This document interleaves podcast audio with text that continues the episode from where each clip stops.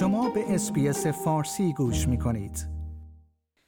پارلمان اروپا دیروز پنجشنبه با صدور قطنامه ای از مقام های ایران خواست که به نقض حقوق بشر، اعدام معترضان و سرکوب مخالفان پایان دهد و از اعضای اتحادیه اروپا نیز درخواست کرد ضمن افزایش حمایت از معترضان در ایران سپاه پاسداران را در فهرست سازمان های تروریستی این اتحادیه قرار بدهند.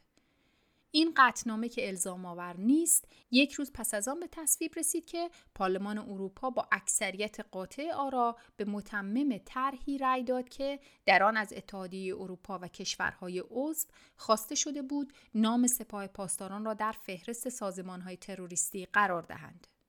با وجود الزام آور نبودن این قطنامه تصویب آن با واکنش منفی ستاد کل نیروهای مسلح ایران روبرو شد. این ستاد با صدور بیانیه‌ای تهدید کرده که پارلمان اروپا بایستی مراقب عواقب این اقدام باشد. نمایندگان پارلمان اروپا در این قطنامه از شورای اتحادیه اروپا و کشورهای عضو این اتحادیه درخواست کردند که سپاه پاسداران انقلاب اسلامی و تمامی نیروهای وابسته اش شامل بسیج و سپاه قدس را در فهرست سازمانهای تروریستی اتحادیه اروپا قرار دهند. آنها همچنین خواستار توقف هر گونه رابطه مالی و اقتصادی با شرکت سپاه یا افراد وابسته به این نهاد شدهاند. این در حالی است که پارلمان اروپا به درخواست تعلیق گفتگوهای هسته‌ای با ایران رأی نداد چارلی وایمرز نماینده سوئدی پارلمان اروپا می‌گوید درخواست متوقف کردن گفتگوهای هسته‌ای با ایران در واکنش به سرکوب خشن معترضان و نقض فاحش حقوق بشر در این کشور در رأیگیری روز پنجشنبه رأی نیاورده است.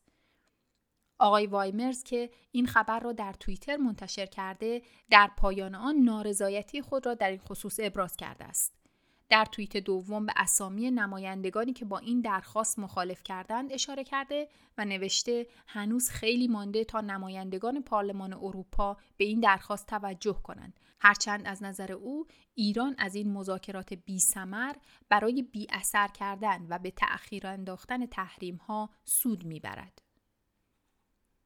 همچنین بر اساس گزارش ها سازمان دانشگاهیان ایرانی برای آزادی در نامه ای سرگشاده خطاب به فدریکو ویلگاس رئیس شورای حقوق بشر سازمان ملل متحد خواستار اقدام جدیتر و مؤثرتر این شورا برای پایان دادن به نقض حقوق بشر در ایران و پاسخگو کردن جمهوری اسلامی برای جنایات خود و سرکوب وحشیانه معترضان شد. امضا کنندگان این نامه از جامعه بین المللی همچنین خواستند که مردم ایران را در مبارزهشان برای رسیدن به آزادی حمایت کنند.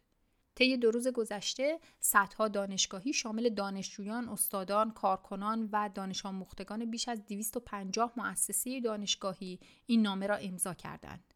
در این میان دانشگاهیانی از 55 دانشگاه داخل ایران نیز تا کنون این نامه را امضا کردند اما به دلایل امنیتی نام این دانشگاه ها به صورت محرمانه ثبت شده و برای عموم قابل رؤیت نیست.